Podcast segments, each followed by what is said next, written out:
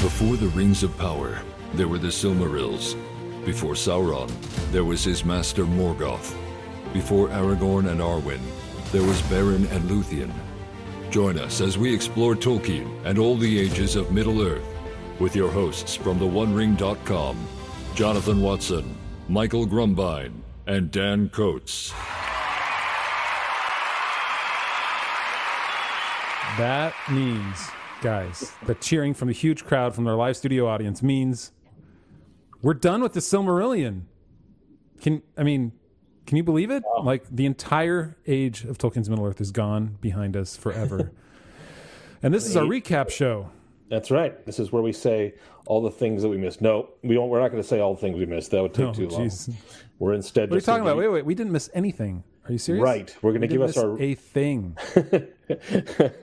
uh, I don't know. So we're going to recap this week. We're going to go through... We're each going to have our own big thought. We're not just jumping into Dan's head this time. We're jumping into each of our heads. Um, and then we're also going to recap some of the other things we... We might have missed a little bit. Some of the other things that struck us. Um, and then, as is our want, we are going to go into the extended podcast with all of our members who join us in our Discord chat, which you can get to by going to the one ring dot com slash member. It's four dollars a month, and the first month is free. And there is a discount for this, this amazing hat, which I can't fit over my headphones, but there you go, that amazing hat. Make Tolkien great again, because that's what, what we're here for. If I folded it, I don't know. Anyway. Uh, oh, my kids wore it. That's why it's so small. They're like, you can wear that in the podcast. I'm like, I'm not a hat guy. I can't do it.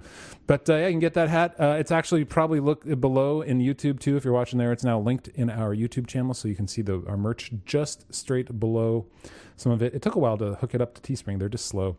But uh, yeah, it's there now. So become a member. Join us. You can ask us questions. We will be speaking um, on what we're going to podcast on next. Our next discussion Uh, is going to be on fairy stories, um, and we're gonna have we're gonna sprinkle a couple interviews in there too while we're talking about it. But we're gonna we're gonna look through on fairy stories, and uh, we're gonna talk about some thoughts about that. Michael has read it more than us. It's been a long time since I've read it, so I'm coming at it a little bit more fresh than I would have, say, a decade ago.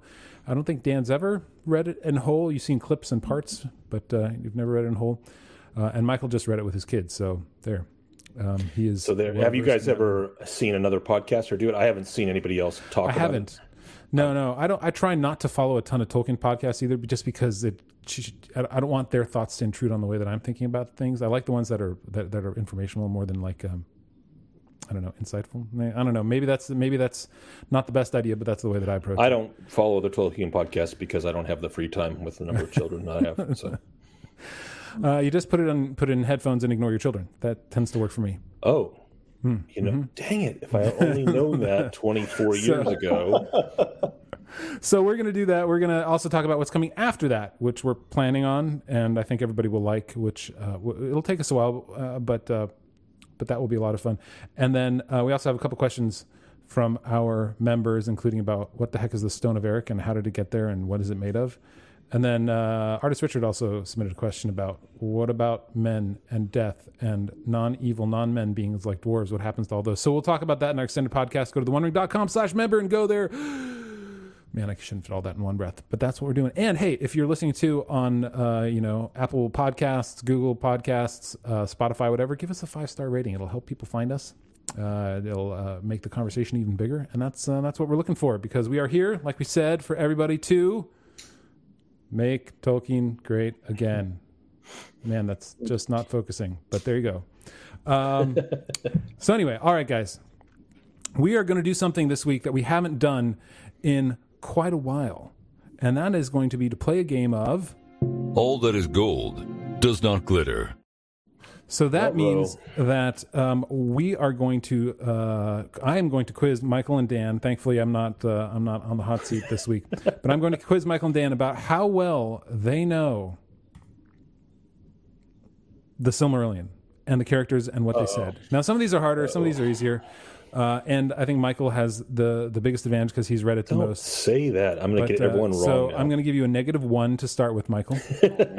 That's my handicap. I was not expecting this pop quiz. um, but here we go. So so we'll just go one by one. We're not we're not really keeping score. Whoever gets whoever stays uh, whoever wins this though uh, gets to stay on for our Fairy Stories podcast. Whoever loses is kicked out.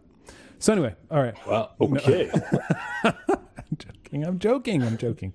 But we got to give it some sort of some sort of gravity, some sort You're of right. reward. There has to be, some, there has to be a risk somewhere. Yeah. Yep, yeah. yeah. Okay. Anyway, all that is gold does not glitter. Here we go. First quote. If I put it on the right thing, there we go. Oh, I missed the quote there. Nonetheless, they will have need of wood. Do you guys remember that? Yes, I do. Nonetheless, they will have need of wood. All right, Dan, I'm going to go to you first every single time. All right. Um, I believe this was Aule talking to his wife, and uh, he was talking about the dwarves, how they're going to need to cut down yes. some trees every once such in a, a while. Such a great quote. And Michael, what do you think? I think it's the same, and I love the fact that uh, afterwards, uh, right, right before it, his wife has come in. She's like triumphant because she's she's just brought about the existence of the um, the the, the Ents, Ents, yeah, and um, which are spirits from outside of Arda brought into Arda to inhabit trees. Um, so they're actually a kind of. Perhaps a kind of Maiar, who knows? Yeah. But uh, but uh, and she's so proud of herself having won these uh, shepherds of the forest and protectors. And his, and you know, her husband's response actually reminds me of the very laconic Spartan responses from from the Peloponnesian Wars and such, where they were they would respond to these long flowery uh, missives from other kings with like a one-line sentence. Um, so anyway, yeah. Aule being very Spartan in this case. I love that quote. All right, next one. Let's get there. Next one. None and none what I have left behind I count now no loss. Needless baggage on the road it has proved. Let those that cursed my name curse me still and wind their way back to the cages of the Valar. Let the ships burn. Dan? Uh, I'm going to go with Fëanor. Okay. Yeah, Michael? Yes, and the needless baggage was his own people that had supported him and left in leaving Valinor and then attacking the Teleri and going with him. So he, this isn't just him um, rejecting enemies of his. This is him rejecting his own people because that's yeah. the kind of dude Fëanor was. Fingolfin and Galadriel and Turgon and like, yep. all, all the good guys. Leaving them behind. In so, fact, I love this quote, wait, man. wait, wait, hold on. That's so a great much, quote. Yeah. Does that yeah. make him part Harfoot? Because he likes to leave people behind. No, jeez. He was the inspiration for the Harfeet. Fëanor. The original Harfoot inspiration, yeah. Fëanor. That would be great if they like had this little homage to this one person they didn't know, but who, who left pe- people behind on on the paths of ice or something like that. That would be great. Fëanor was the first person to come up with a song. Nobody goes alone. That's right. Nobody walks alone. Oh, yeah. It's so true, except... And he, nobody goes yeah. off trail. Everyone oh, goes off trail, off and trail. We're going to let the ships yeah. burn. That would have been nice, yes. It All lost right, a little quote. bit in the translation. All right. Lady, let us depart while there is time. What hope is there in the wood for you or for me? Here we are held in bondage, and no profit shall I find here, for I have learned all that my father has to teach, or that the Nowgrim will reveal to me. Oh, no. Mm. Mm-hmm. Should I, I'll read it one more time for all those listeners. Lady, let us depart while there is time. What hope is there in this wood for you or for me? Here we are held in bondage, and no profit shall I find here, for I have learned all that my father has to teach, or that the Nowgrim will reveal to me. I bet Michael knows it. Is no? this... Um, well, here, I'm going to... Should I give you a hint? Yeah. What hope is there in this wood for you or for me? All that my I, I father to, has to teach. I want to. I want to say it's the, the dark elf's son, but I can't remember the guy's name. Is it? Okay. Is it Maeglin? Maeglin? Okay, M- Michael. That's I'll my go. guess. Okay, Michael. Uh, my guess is Fingon. Fingon. Dan, amazing. Whoa. Nice, good job, Dan. Yeah, Maeglin. All right, well all right. Done. I'm, I'll take away that. He's talking to. He's talking to his mom, right? Yeah, yeah. This is when he's uh, uh, he's he's convincing her to leave. Um, and, uh, and he's done. He doesn't want to be held captive anymore. Uh, and then they, what they get on to Kurufin, and he has that, uh, Kurufin has a great line to, to, uh, Aule, who's chasing his, his, uh, what is it? Is it, it's, uh, is it Idril? He's chasing Idril, right? Is it Idril that he's chasing? Idril and, is oh, that, no. Is, no. What's his? What's who's what? Is, who is Ael's wife? Who is uh, Turgon's daughter? Is it is Aredhel? Aredhel. Aredhel. Oh my God. Aredhel. Okay. So anyway, all right. Let's go to the next one. I think I have four. So this there might be only one more here. Maybe there's two. I can't remember. Um, all right. Come on. Death you can give me earned or unearned, but the names I will not take from you of baseborn, nor spy, nor thrall. Death you can give me earned or unearned, but the names I will not take from you of baseborn, nor spy, nor thrall. I think this is Beren talking to Thingol. Oh, I got I got to fix. There we go. Beren talking to Thingol. Okay. Michael? Yep, I agree. Boom. Yes, hey. Man, look at this. Good job, Dan. Holy moly, Dan is like on a roll. That one, that one's perfect. Not that hard. Yeah. Perfect. Um, all right, let's go to the next one. From the shadow of death, you can no longer save Luthien, for by her love, she is now subject to it. You can turn from your fate and lead her into exile, seeking peace in vain while your life lasts. But if you will not deny your doom, then either Luthien, being forsaken, must assuredly die alone, or she must with you challenge the fate that lies before you, hopeless, yet not certain. That's a long one. I don't know if I can read it, reread it.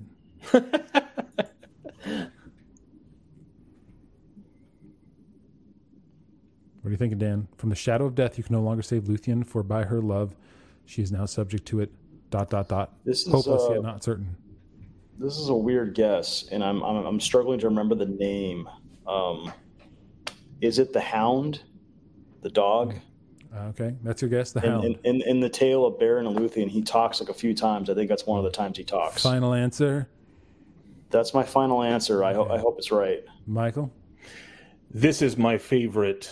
Um, Vala. This is Mandos. Mm. Oh, it's no! That was Mandos. It Look is at that. Huan. That's yes. awesome. This is, it's either Mandos at uh, when Luthien gets there, right? Like uh, yeah. when she's in the halls of Mandos and she's yeah. deciding. It kind of sounds like it, but it is Huan. My, nice. Dan. Oh my gosh. Wow. Whew, incredible. I, myself. I gotta give up my Tolkien card. Yeah. This is awesome. Uh, and that that is it. That is all of them. So Dan, you, you Dan you wins. All, you're four Perfect. for four. That's incredible. It's like a, it's like a street fighter. Wow. Dan Man. wins. Perfect. I can't believe it. Well, fatality. No, that's a, that's different, but sure. Mortal Kombat. Different video game, yeah. Oh man. Um, all right, so Nicely Dan done. Um, yeah, this, so, so you get, uh, you get the privilege now, since, since it's been our tradition for as long as we've had this podcast, and that's to jump into your big thought first. So Dan's big thought. Michael and I each get one too this week. I just don't, we just don't have these cool stingers in the middle of it. Yeah, yeah. That, so let's keep it that way. Uh, he's earned it. He's, he's earned the big stinger. Perfect. So uh, I, I was really struggling uh, today to come up with a big thought that encapsulates the entire Silmarillion. It's, it's, it's easier. Like if you have like one chapter where you're like, okay, this is what I liked in this part, but like, trying to look back on the whole Silmarillion is kind of tough. And what I tried to do is I just tried to think, what what's my favorite story or my favorite part of the entire Silmarillion? And I think I landed on the story of Eärendil. Um, just the mm-hmm. fact that he's the one that finally brings about the um, the U catastrophe of the whole First Age. So he's he's the one that finally brings the the triumph out of the bleak darkness that's going on. And it, it's completely changed for me. I'll, I'll sit on my porch and smoke my cigar and read my book, and I'll look up and I'll see the evening star uh, on the horizon. The one star that you can see in Southern California. It's the one star you can see. So, so you can usually see the moon, and then there's Venus, and then there's a little tiny dot right next to it. Uh, that right now is Mars.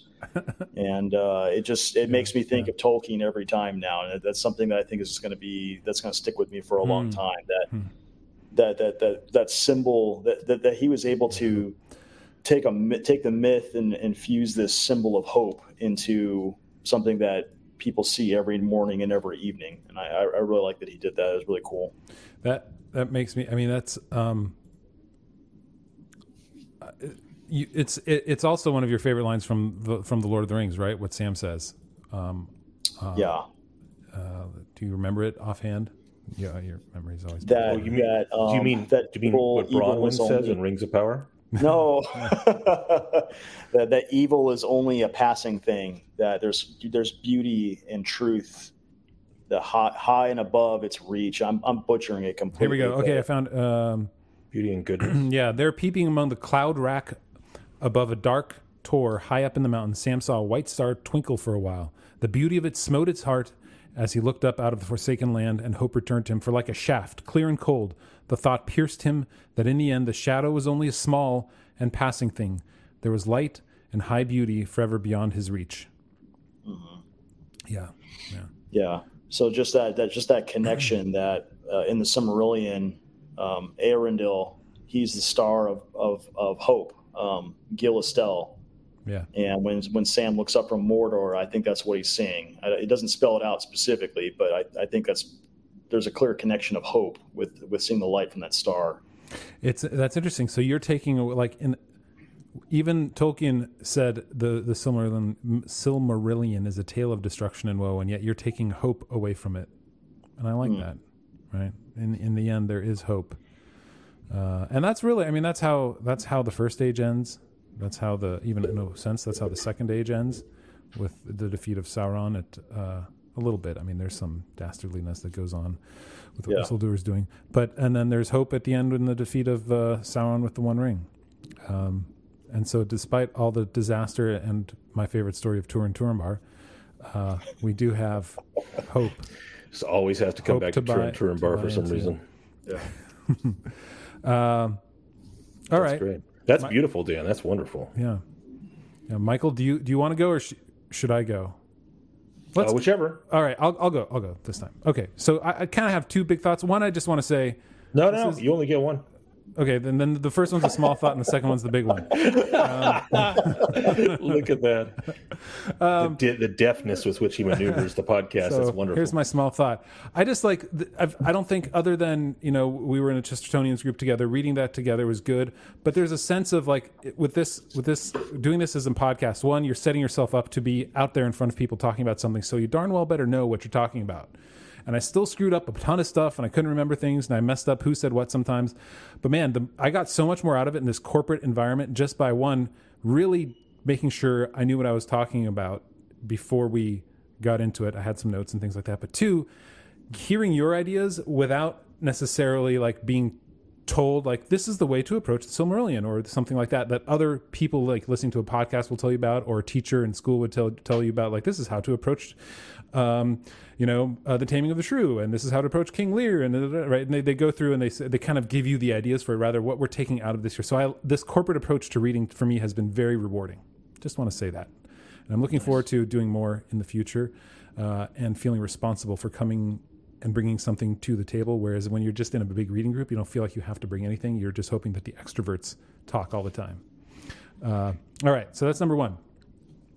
Number two, or no, sorry, that's point one. The full big thought here is um, in reading the Silmarillion this time and going, and again, I have to do this because we did this while watching The Rings of Power, so it became a thing for us in the middle of reading through the Silmarillion. You're reading Tolkien's formative work of everything he ever did, um, and you're seeing how somebody portrayed it, and you're seeing, in my opinion, uh, how it was portrayed incredibly poorly. And one of those ways it was portrayed for me was Galadriel, because Galadriel became the commander of the northern armies, and so that was a microcosm of what people think with what a strong woman is, right? They clamor for strong women, which means that they they have to be at least as strong as the men or the orcs in this case around them, and they have to carry the big swords.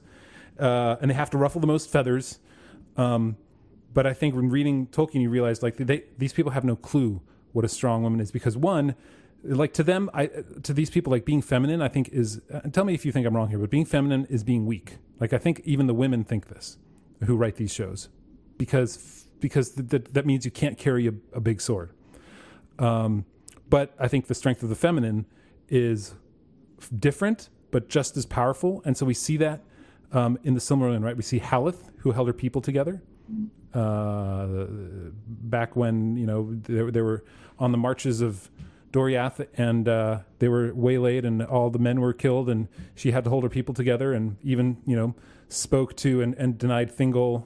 I can't remember exactly what the conversation was, but where Thingol offered her uh, what, what would he offer her? I'm trying to remember, but she refused Thingol even, right? She was so confident that she refused what, what Thingol's offer was.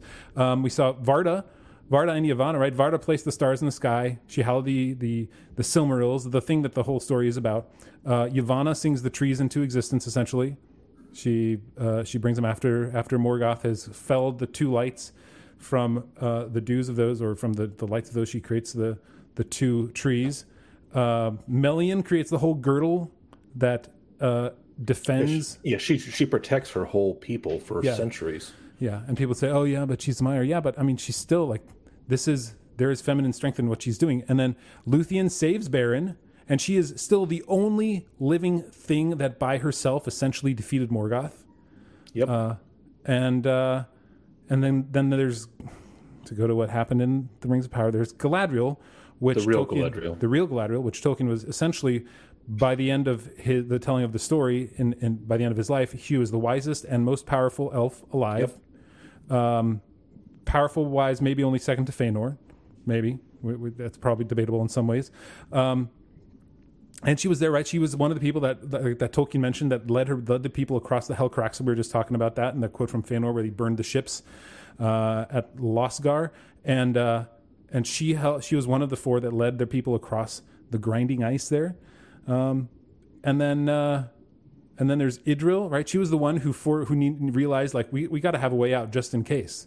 So she had the foresight of saying, like, let's let's create a back door because um, I think that Morgoth is eventually going to defeat us. And so she had the wisdom to move forward. And these, this is all examples of strength. None of these here were carrying a sword. None of these are anything like that. And so you see how Tolkien defined strength and how the redef- this is where the frustration for me comes in. They redefine these characters into the modern way that they want to read. It has to be for modern audiences, and that means being able to punch a guy, uh, but here that's not what it means at all. Oh, and and of course, lastly, Morgoth was even afraid of Ungoliant, and she was pretty powerful. She, she hmm. was a she. So anyway, that's what I took out of it, is like there is so much strength that he shows from the feminine um, that isn't just, you know, Fing- Fingolfin going up and and uh, fighting against Morgoth, or uh, the leap of Beren, or um, world's first W W F move. Yeah, right. Or or or Thingol, you know, getting all up in the faces of the dwarves and getting killed. Um, so anyway, that's what I took out of this. Is like, look at all these. Look, look at the characters that have been butchered by modern writers because they just simply don't understand what strength really is. Yeah. Look what they've done to my beautiful boy. Yeah. One, one, exactly. one thing I think is interesting to me is that that Tolkien does write with a sense of of uh, traditional roles for men and women, mm-hmm. and and he does write men to be strong, to be protectors, to be warriors, but he also writes that it's not enough. Like like for Beren, he's he's a strong warrior, but he ends up needing to be saved over and over again. Right. Like, yeah. So I think that's interesting that, he, that he's saying that these two need each other. Yep. Luthien saves his life many times. Yeah. Yeah. Yeah. Yeah. But then, uh, but then, I mean, Beren does save Luthien as well. And he does everything essentially right. For love makes you do stupid things, and one of them is vowing that, yea, with this hand will I hold a Silmaril and and uh, come back to you. Yeah, oopsie. Um, so anyway, so that that was my big thought, which we can. More. Still one of my fun, the funniest lines of. I'm not going to read the line exactly, but but when he comes back, he's like, "Hey, I did it.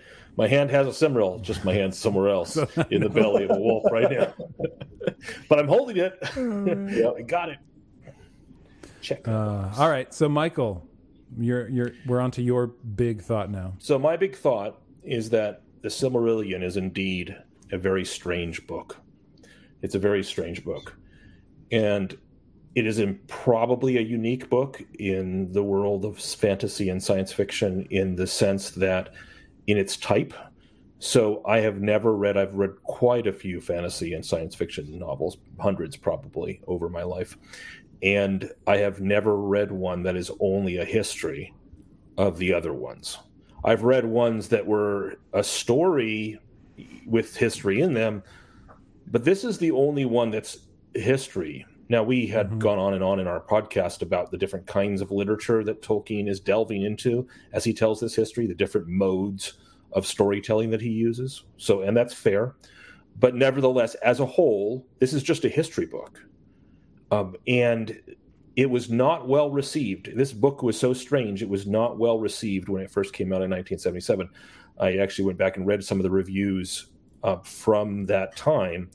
And, um, you know, there were, it was not not kindly received. Um, there were folks from that, I mean, Time Magazine and New York Review of Books and this, um, uh, the New Statesman, and folks that they they really did not like it, and they didn't like it for some interesting reasons. Uh, they they didn't like it because it didn't have that single sort of storybook motif, the quest line motif. Mm-hmm. They didn't like it because they thought it was a well, one one. reviewer called it an empty and pompous bore, um, and another reviewer said that Tolkien actually can't write, and he was his his imagination was lacking, um, and so uh, they were really uh, disappointed because, of course, what they were expecting probably was something like the Lord of the Rings, and what they got was a history book.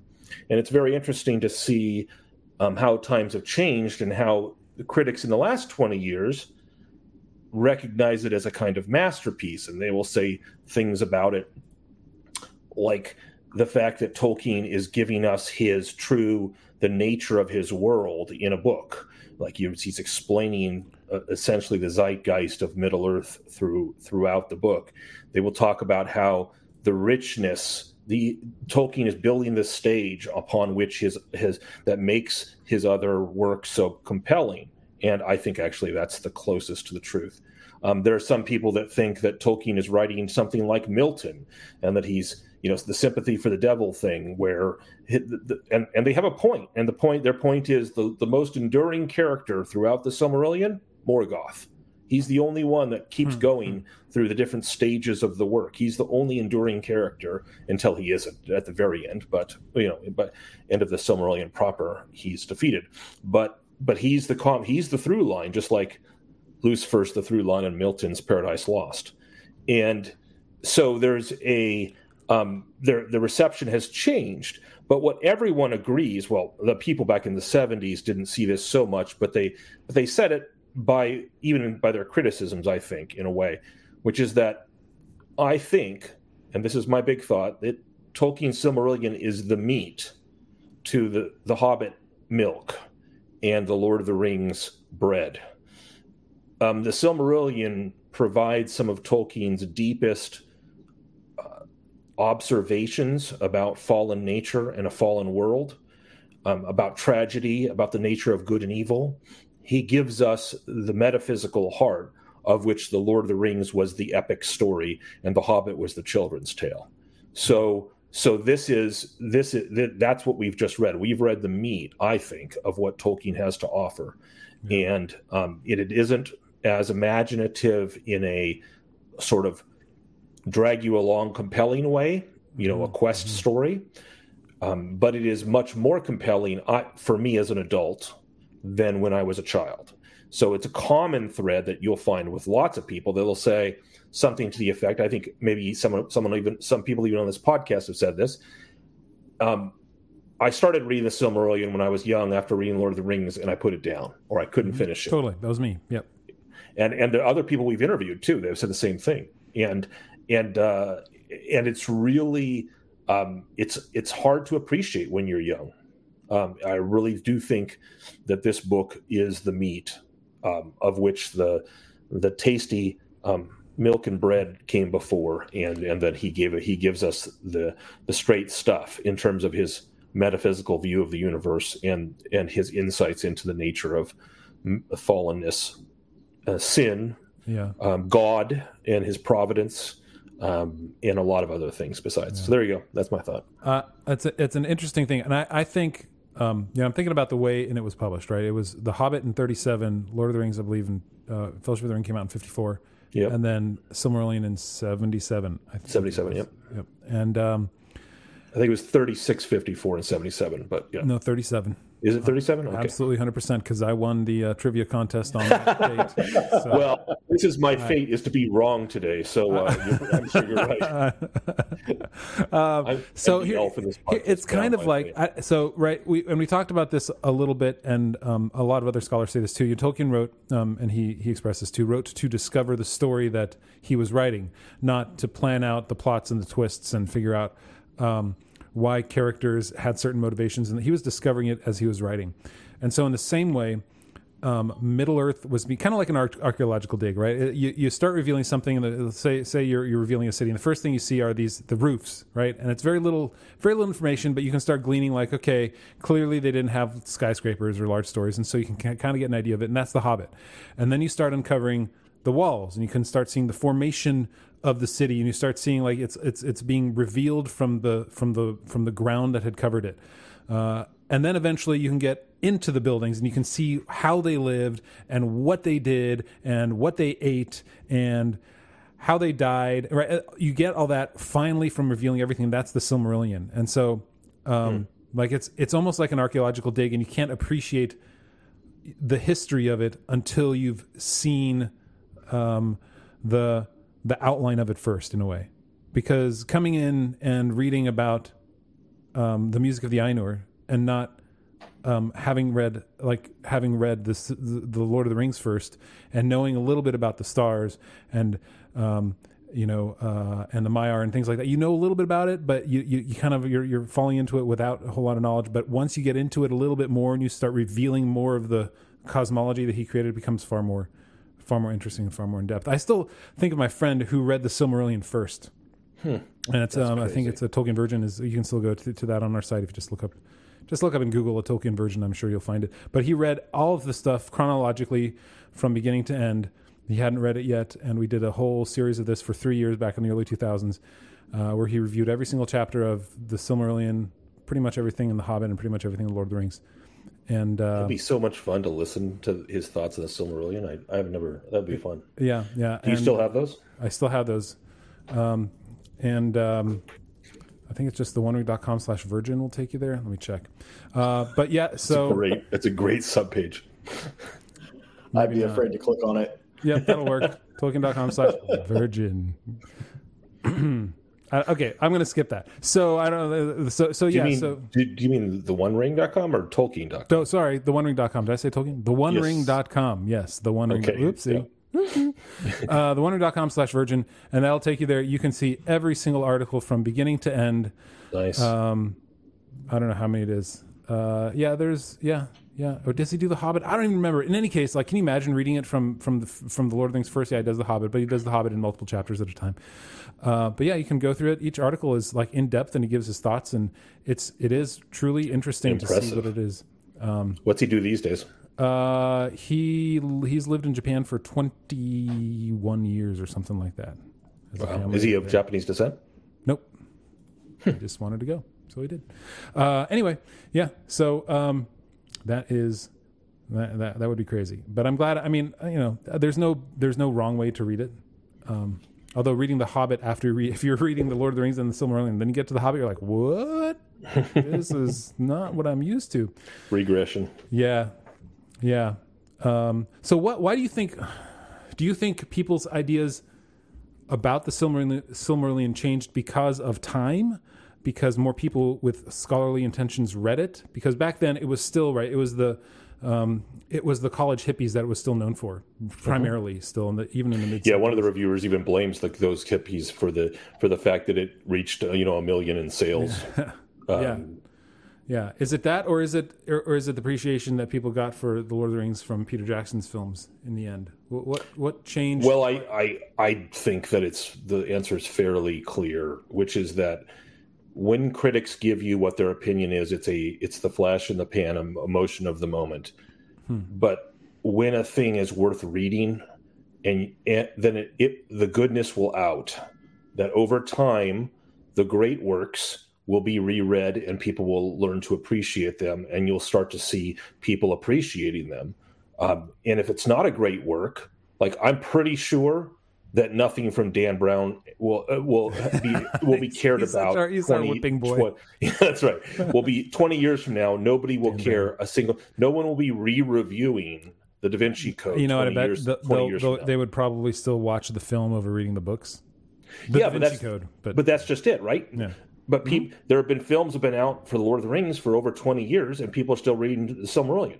So yeah. there's there's an appeal to it that that um, has stood the test of time, and then and so now you see people appreciate it for what it was. Yeah, Dan, since this was your first time through the Silmarillion, do you think you would have ever finished it without doing something like what we did?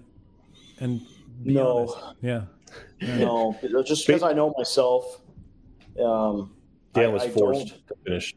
I remember when you suggested that we do this, I remember thinking at the time going, oh, no, I, I don't want to do that. Really? You said, yeah, that's yeah. a great idea. Well, I mean, I probably said like... that, but on the inside, I was like, oh, man. no, on the inside, he was Old crying. Testament. Yeah, because I, I, you, you know, probably, we were, a... we were, it was my last day in L A. You didn't want to make me feel bad. Like a flying back you know, I was name. wondering, like the first time we had the podcast, you were like, there was these long moments where you would just sit there blinking three times in rapid succession. like, man, oh this man, is, this is something. Yeah. so, so let me ask then: I'm being held there hostage. so so this is a problem so many people have reading the Silmarillion is is getting through it and and enjoying it and getting something out of it. What if you're doing this singularly by yourself? What is the best way to approach it? I mean, I think, let me suggest that reading it while we're reading is not a bad idea. Finding a podcast like ours that's reading through it and you yeah. can kind of like follow up and, and get insight and hear right. a discussion about it. And the best part is you can yell at the podcast while you're that's listening right. to it, like, that's not what he said. Um, or you can become a member at the one ring dot com slash member and join the Discord chat and have people there to, to bounce your ideas off. I of. think that I think that, that pop-up is like the space bar on Jonathan's Um, right just hold the top of that app. Um, yeah, so, I, so I, I actually think the best advice is to do what we did and read it with someone. That's my best advice. Like find somebody who loves Tolkien yeah. and is willing to read it and read it with them. Um, yeah. You know, I don't mean at the same time specifically, but at the same time in a general way. Like yeah. you know, so you can yeah. talk about it as you go as you as you're reading through it together. Yeah, it's it's it's it's hard because I feel like in order to get through something like the Silmarillion, it's kind of like for Americans in the twenty-first century reading the Old Testament. Hmm. It, it just seems it just seems like it's a culture removed. It's it's removed in time. You have to have the hooks of this is important because of this later on, and you don't know the later on until you get to the later on. So yeah, that, that's what's so hard about it is is. Yeah. When you, you know, get to the genealogies and, and you, you know, so we need so we, this. we need an F and Elf guide. We need a guide to the F and Elves. Yeah. That's like, well, that's what we should do. Is write a short book called "The Guide to the F and Elves."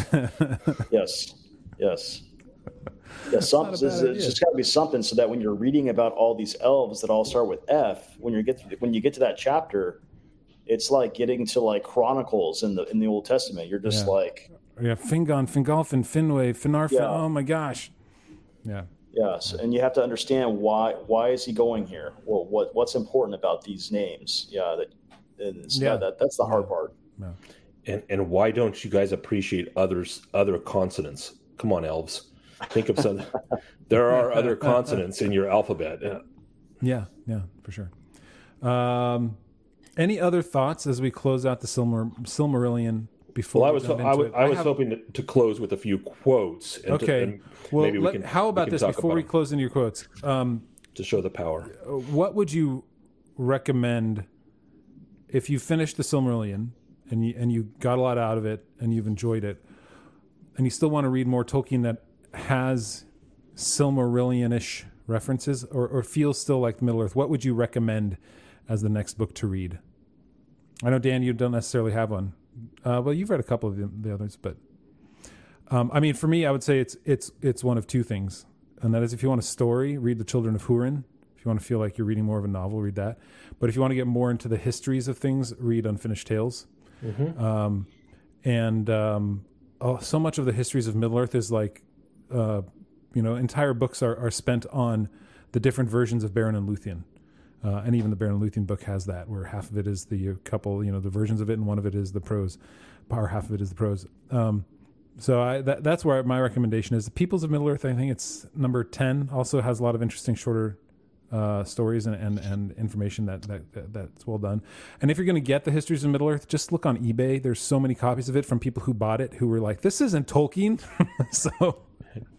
it's not a bad idea to go there and find it. I finally fin- f- uh, completed my my ver- it's on the side here. My uh, all my all my twelve ver- copies nice. of it. Not, uh, they you still can't get them all digitally, which kind of sucks. But yeah, I, I just went on eBay and was like, all right, I got to buy the last three that are kind of out of print and aren't super expensive. But um, nice. yeah, yeah, um, yeah. That's, well, that's, a good, that's good. So you're saying if the Silmarillion is is. is something you find too easy, like go find something harder of Tolkien's to write. Well, now that you've been disappointed that the Silmarillion isn't like the Lord of the Rings, you can be even more disappointed by reading Unfinished Tales and realize yes. these tales aren't finished, even Jonathan, though that's the name Jonathan of the freaking has, book. Jonathan has just given you something that will make you even more disappointed in Tolkien. Oh my gosh. It's great. Yeah. Actually, the Children of Hurin, is it is disappointing that, that that was never finished. That was... I know. No. Yeah. Yeah, it would have been good to see. Like, well, it ties together, right? You, you know, he, he at least defeats Glaurung, so that in the following tales, he's already gone, right? The, the, it's the big baddie who is going to change the tide of the future battles, and now that he's not there, the uh, what is it? What is the is it the Nir Nath Arnodiad that comes after that, or is it? Mm-hmm. Uh, yeah. So that you know, Glaurung isn't there. He would have he would have defeated them even more greatly. Than... He would have stomped them even more than they were stomped already. Right. Right. Uh, all right. So are those are those the two uh, um, series, I guess, that came after Tolkien died? Was you have the Histories of Middle-earth and the Unfinished Tales? Are those like the two big books? Uh, Histories of Middle-earth is now twelve volumes, and it's wow. tons of notes. I mean, it's it is it's this whole part right here. If you look at my bookshelf, it's two, three, four, five, six. Yeah, it goes. It takes up half that bookshelf at the top, right?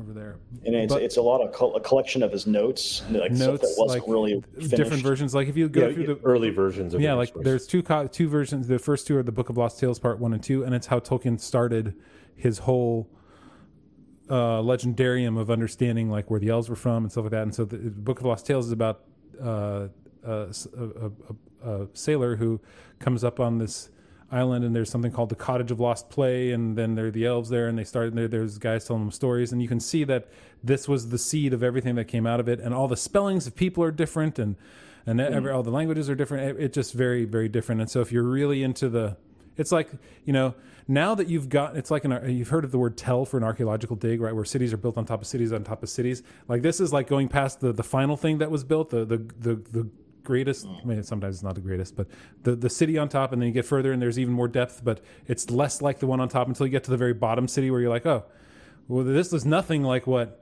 uh, the the original one, and that's kind of like what it feels like when you go through some of the Histories of Middle-earth. On the other hand, there are some great gemstones and tidbits within yeah. them, like the like when if you all remember when I when we were reading about the de, fi, when Morgoth finally defeats everybody and he's basically king of the world, and his the speech to Hurin and Hurin's response to him, that's only in the Unfinished Tales. Like we have a very brief version of that in the Silmarillion, but but yeah. there's the the better version, the cooler version of his full response, and and basically Hurin's like he's a defeated man. Bound, literally bound in chains on a chair, being threatened by the most powerful being on Middle Earth, and he's basically slapping him in the face verbally, um, which is awesome.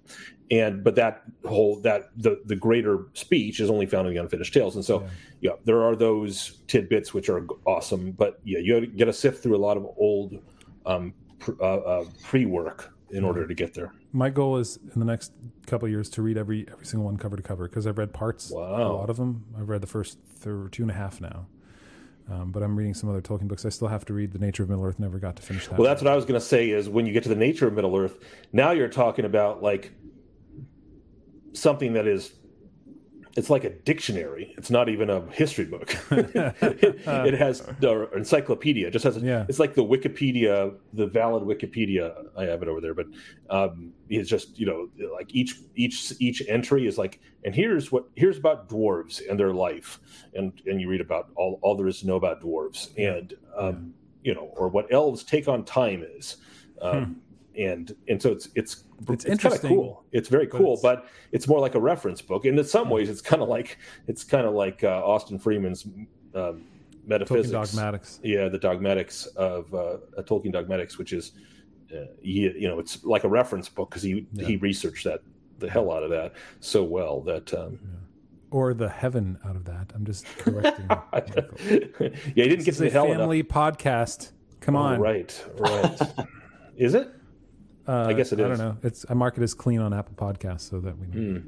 I, but I, I wait, think you're does, okay. Does the word hell make put put it into the yeah. dirty category? I don't know. Probably there's probably autocorrect on your iPhone for that word. So mm.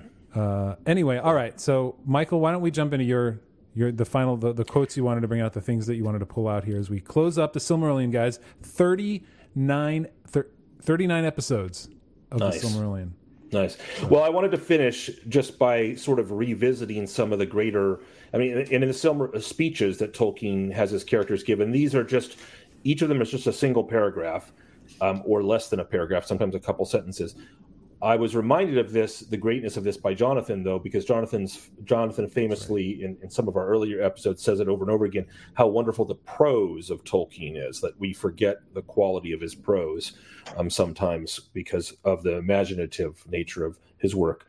But the quality of his prose is fantastic. So I picked a handful of lines from um, and, and small speeches given uh, from, from uh, this, the whole... Um, Silmarillion that were some of my favorites, but um, you know we can we can uh, I, I already each have our own. Some of mine in those quotes from earlier. Yeah, know, and, and one of those is very close to one of mine. So the first, my first great quote and speech is from, or or you know, prose description is from Fëanor, and it is so. This is not to be admired, but it is. It does have that sort of rebel ring to it, which Tolkien, um, I think, kind of captures. And this is when Fëanor has has has convinced the Noldor, many of the Noldor, to take the vow and and never uh, rest until they have the Silmarils back, which have been stolen from Morgoth. And uh, they're about to leave and, and head to the the, um, the the ships to try to sail across to Middle-earth. So the Kinslaying hasn't happened yet, but the Herald of Manwë comes and warns them off and says, hey, um, this is not a good idea. You, you, you, you need to not do this. And here is Fëanor's response. Then turning to the herald, he cried, say this to Manwë Sulimo, High King of Varda. If Fëanor cannot overthrow Morgoth, at least he delays not to assail him and sits not idle in grief. And it may be that Ero has set in me a fire greater than thou knowest. Such hurt at the least will I do to the foe of the Valar, that even the mighty in the ring of doom shall wonder to hear it. Yea, in the end they shall follow me. Hmm. Farewell. Yeah, I love that. It's great. It's fantastic. Uh, Short and brief, succinct, gets to the point, and he's right. Okay, he's right that the Valar are just sitting idle in grief. In fact, they are about to sit idle a lot longer, years, in fact. Mm-hmm. And mm-hmm. in the end, yea, in the end they shall follow me. And in the end, the mighty do follow him because Eärendil comes back and convinces them, but they follow him to Middle-earth, and they finally complete the task, which is the defeat of Morgoth. And so I, I, I love his, you know, Fëanor is a, about the most flawed character among the elves that you can get, yet he has this yeah. this line. So there's there's line number one. Any did you did you guys remember that, or is it is it is it one of yours? I, oh yeah, because that brought up the whole discussion about at least they're doing something, like those yep s- silly Valar just sitting on their butts, looking at the trees all day long. Oh, yeah. It's so pretty and shiny. Or it used to be. Or, or it used to be. yeah. yeah. Oh, oh what do I do? Yeah, so dark exactly. now. Stupid Valar. Stupid no, no, Valar. no, they came up. All right, probably, probably all right, next stupid. one. Next one. All right, next one is from his his uh, half brother. So my favorite elf, Fingolfin. Mm. And so we go, and this is his description. This is not a speech. This is the description of his challenge to Morgoth and Morgoth's response, and it's a great. It's just beautifully epic. It's it's um, Anglo-Saxon war prose. It's the way, like the the, the challenge has been made, and Fingolfin's going to die. He's an elf challenging the greatest of the Valar. Yeah. Thus he came alone to Angban's gates, and he sounded his horn, and smote once more upon the brazen doors, and challenged Morgoth to come forth to single combat. And Morgoth came. Hmm. And he issued forth, clad in black armor, and he stood before the king, the king being Fingolfin, like a tower, iron-crowned, and his vast shield, sable unblazoned, cast a shadow over him like a storm cloud.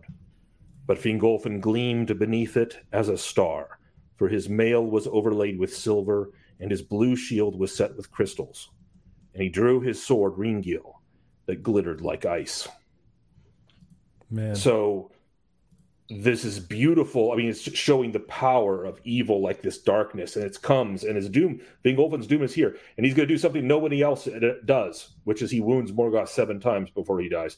But but he's doomed, but he's still, and this is the great juxtaposition to go back to what you talked about earlier in this in this uh, podcast, Dan, about the star, and until now, here we have a star under the, thor- the the the storm cloud. So Morgoth is this vast darkness. And underneath it is the star and the blue crystal, the shield with crystals on it, and the sword glittering like ice, Ringil. And it's just this b- picture of this beauty, and you know, in, in, in defiance of the evil. Um, and he dies in defiance, but he dies in defiance, mm-hmm. not not defying, not dying, fleeing, and not dying um, in despair. And he he's the only one that ever called Morgoth out. Nobody, uh, Morgoth never came out of Angband outside of that one time. Right, right. Hmm. So anyway, that was, I love Fingolfin, yeah. and uh, that was... He was your favorite, right? I think you mentioned... He is, he is my favorite elf. Yeah. He is my favorite elf. Was. He, he's dead now. Sorry, man. We read through that part. He lives still in the halls of Mandos. Point taken, point taken. Yes. All right. Um, so my third passage is the speech of Beren to Thingol, um, that he gives in his throne room. When he's brought before him, Beren is in love with Luthien, has declared his love for her, and she to him, and has now been has now come to her court of her father, who he knows will not respond well. And um, in fact, Thingol says, um, "What would you hear, unhappy mortal? And for what cause have you left your own land to enter this, which is forbidden to such as you? Can you show reason why my power should not be laid on you in heavy punishment for your insolence and folly?" So this is Beren's response. So this is, and I love this because this is a classic, this is Tolkien doing the Arthurian um, response in love, de- declaration of love, mm-hmm. but in a very Arthurian way. In other words, he's responding as a king to a king. Um, he's not really a king, Beren isn't, but he's he's a lord of his of his the remnants of his people. So, yeah.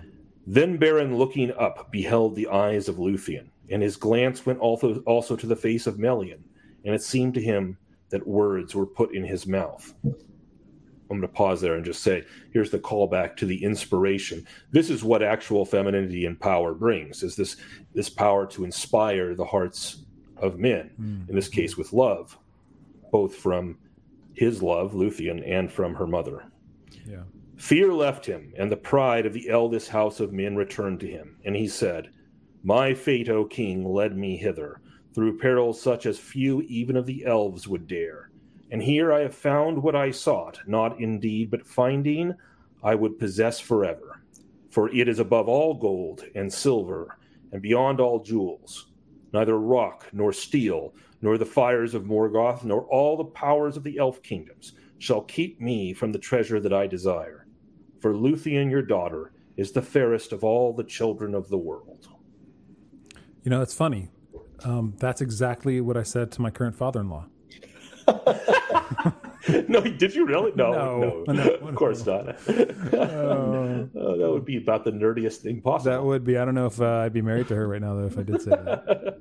That's right. And and it's so cool because he says, he just doesn't say, "She's the fairest to me, she's the loveliest to me." Yeah, he says the fairest of all the, not even not even the mirror, mirror on the wall, not the fairest who happens to be living right now. Yeah, she's just yeah. the fairest of all the children of the world. That's all. And and I will not stop until um, she I, I have this treasure that I desire. This is mm-hmm. this is um, beautiful. It's like it's it's. Um, There's so much of that I think in Beren and Luthien, maybe that trumps all the other stories with, with, with phrases that are memorable. I think. Yeah. Um, and moments. Yeah. Is that yeah, all of them? Uh, one more, one more. Um, and then we we did read this online. Well, it's actually kind of uh, of um, two others in a set in a in okay. a um, in a similar vein.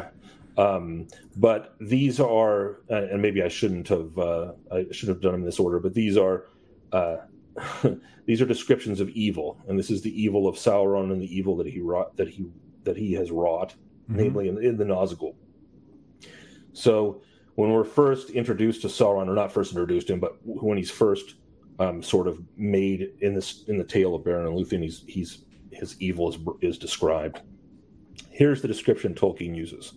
Sauron was now become a sorcerer of dreadful power, master of shadows and of phantoms, foul in wisdom, cruel in strength, misshaping what he touched, twisting what he ruled, lord of werewolves. His dominion was torment. That's so fun. His dominion was torment. Usually yes. his dominion was the was the uh, desert on the other side of the mountains, right? No, no, no. His dominion was, was torment. torment. I mean, that's just beautiful prose. Yeah. That's Tolkien. It's almost Shakespearean the way Tolkien uses it there. And and I find a similar vein in his description of the Nazgul, which we which we read, but I'll read again. We read a couple episodes ago, but I'll read again. Mm-hmm. Men proved easier to ensnare. Mm-hmm. Those who used the nine rings became mighty in their day. Kings, sorcerers, and warriors of old. They obtained glory and great wealth, yet it turned to their undoing. They had, it seemed, unending life, yet life became unendurable to them. They could walk, if they would, unseen by all eyes in this world beneath the sun, and they could see things in worlds invisible to mortal men, but too often they beheld only the phantoms and delusions of Sauron. And one by one, sooner or later, according to their native strength and to the good or evil of their wills in the beginning, they fell under the thraldom of the ring that they bore, and under the dominion of the One, which was Sauron's. And they became forever invisible, save to him that wore the ruling ring, and they entered into the realm of shadows. The Nazgul they were, the Ringwraiths, the enemy's most terrible servants. Darkness went with them, and they cried with the voices of death. Just beautiful. Yeah, yeah. I, like it still has power, even though I've we've read about the Nazgul eighteen thousand times. Is yeah. it like his his description of the the fall and corruption of people? He can even make the description compelling. It's like yeah. almost horror literature. Reminds me a little like the Barrowites were like that. It, it felt mm-hmm. like horror in uh, the Lord of the Rings, and he brings that out. Tolkien can write horror. That's that's for sure. So anyway, those were the passages that uh, that were some of the ones that stood out, and just showing Tolkien showing himself a master of prose and and um, and conveying the conveying of the beautiful and the terrible in his yeah. ideas. And I, I like that closing on the best prose in the Silmarillion. It's, it's a wonderful thing because that's what that's what makes me fall in love with Tolkien is the way he writes more than anything else. Yeah.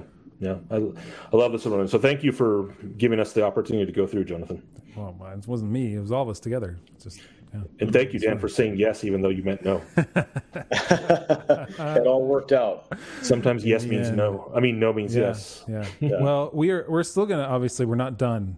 We're not. This was like two years in the making since that fateful day at Knott's Berry Farm where Dan texted me and said, hey, did you see what this other website tweeted about Tolkien and uh, that that was and uh, that started me down this path of like, okay, I need to continue this whole conversation because we started like again we started on the Babylon Bee's Lord of the Rings podcast, all of us right. did, and uh, now we're, we're sort of simply continuing that journey, uh, and we're going to continue it with On Fairy Stories, which I don't think uh, I don't think you have that yet, Danny. Right? You haven't read it yet. You haven't seen it.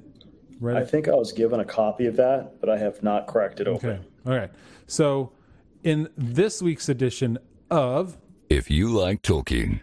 So if you like Tolkien, what you should be getting into is actually the book. And so there are two places that you can get this book, two places, two two places I, w- I guess I would recommend to uh, get the book. And uh, one is going to be uh, Amazon, right? You can get Tales from the Perilous Realm. That has On Fairy Stories in it.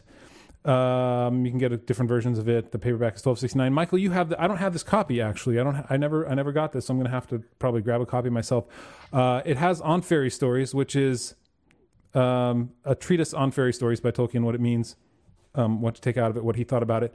Um, but also, what else does it have in there? Uh, you do you have your copy in front of you? I do. So it has um, of Tolkien's mostly most of his non non uh, Middle-earth uh, fictional works. So he has, it has Rover Random, it has Far, Farmer Giles of Ham, it has The Adventures of Tom Bombadil, which is of course Middle-earth, hmm. but in a weird poetic way. Uh, it has The Smith of Wootton Major and Leaf by Niggle. Interesting. So it's mostly it's still fiction mostly, yep. other than yep. on fairy stories. Okay. Yep. So that's one. That's one thing you can get this here. Um, I, I didn't do any research into a whole lot of other stories, so you can get it from here uh, on Amazon, or or wherever else, right? You can. Uh, who's it? Houghton Mifflin publishes it, probably. Yep. Uh, so you can probably find it in any other bookstore uh, online. You can also find it on eBay if you want a used version, a hardback version, uh, slightly different version. Wow, seven sixty-seven. That's a pretty good deal right there with free shipping. Look at that. Um, the other one you can get is actually a copy that I had, which is called uh, "The Monsters and the Critics." And uh, this one is out of print, but the interesting thing about this one is this is all nonfiction. So this one has um, uh, a bunch of essays by him. One is Beowulf, The Monsters and the Critics. One is on translating Beowulf. They has he has uh, his treatise on Sir Gawain and the Green Knight, on yeah. fairy stories, English and Welsh. I don't even remember what that one's about. One called A Secret Vice, which I believe is about his secret vice of uh, philology, languages. And then the last one is a valedictory address he gave. So it's all nonfiction. It's all his thoughts, which is kind of cool. So that if you already have like um, like this one, the Tolkien Reader, which has a lot of those things that Michael already mentioned, uh, if you can get a copy of this here, right? There's it's thirteen fifty-six is the cheapest one I found. sixteen sixty-nine, some more expensive ones, um, but it's similar to the price if you can get it off eBay, uh, because on Amazon it's like fifty dollars for the used version. So, Ooh. yeah. Definitely not um, my cup of tea when buying that, but I, I really like this book because it's all nonfiction stuff. If you're into that, uh, as a highlight of reading his stuff right now. Oh, also get get his letters, right? That's a really good way of getting insight into Tolkien. As we're That's yeah, some of the best, some of the best stuff yeah. is in his letters. Yeah. All right, so guys, we're done. That's it. Oh wait, we're not done because we're going into our extended member podcast, which you guys know it. It's a broken record. the one ring dot com slash member. Join us there. Ask questions in Discord. We're going to be asking questions. We're going to be going into a little bit more on fairy stories, about what to expect. Uh, talking about what we're going to do after on fairy stories, because that'll probably take about a month in addition to a couple episodes. So we'll probably in six to eight weeks, we'll we'll be on to our next uh, major Adventure. endeavor into the podcast. And then we'll also talk about um, the Stone of Eric. Eric, my cousin, Eric, his stone. That's that's what we're going. I think it's Arak, but okay. Arak, uh, in the Germanic way, um, right. And then we'll talk about all the different uh, types of life in Middle Earth: men, elves, dwarves, Balrogs, dragons. What are they all like? Huan? What is it? Like we're going to get into some of that because after reading Silmarillion, there's like Caradhras. What is that? Um, we'll get into some of that that's too. Fun. So join us there, the one ring dot com slash member, four bucks a month. First month is free if you just despise paying the extra four dollars. Hey man, used to say that it's four dollars a month for, you know, it's the price of a coffee. Oh no, it's the price of eighty percent of a coffee now because coffees are way too expensive. It's like five bucks now. Uh, all right, guys, we're done. So Michael, Woo, yeah. in our final sign off, what is it? Goodbye, freeloaders.